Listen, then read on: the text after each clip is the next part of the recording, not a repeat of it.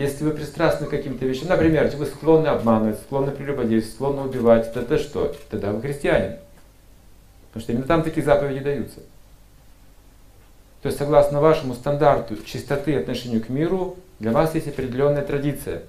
Но если вы уже не убиваете, если вы уже не прелюбодействуете, если вы уже никого не обманываете, зачем вам эти заповеди? Если вы их уже усвоили, вам нужно что-то другое, золотой, более высокий стандарт. Продвигаться дальше.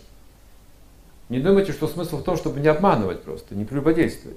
Это лишь средство для достижения более высоких ступеней цивилизации, божественного уровня отношений. Поэтому есть разные как бы стандарты религиозные. И вот если вы выбираете какой-то стандарт, то и партнер выбираете на таком же уровне. Дело не в религиях. Например, Иисус никогда не ел мясо. Его последователи едят мясо.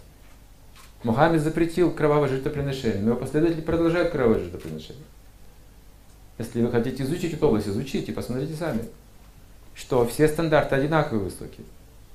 И если человек не может, да, он не может, он хочет это делать, но не может, ему нужна помощь. Это другой вопрос. Да, давайте немножко ограничимся, скажем.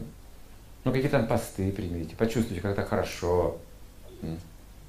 Ну, то есть какие-то есть способы возвыситься все равно. Это традиции тоже представляют. Но если вы отстаиваете свои стандарты, это называется вражда религиозная. Уважайте более высокие стандарты чистоты. Уважайте ту религию больше всего, которая желает блага абсолютно каждому живому существу. Вот в эту сторону нужно двигаться всем. Неважно, кем вы себя, себя считаете, важно продвигаться дальше.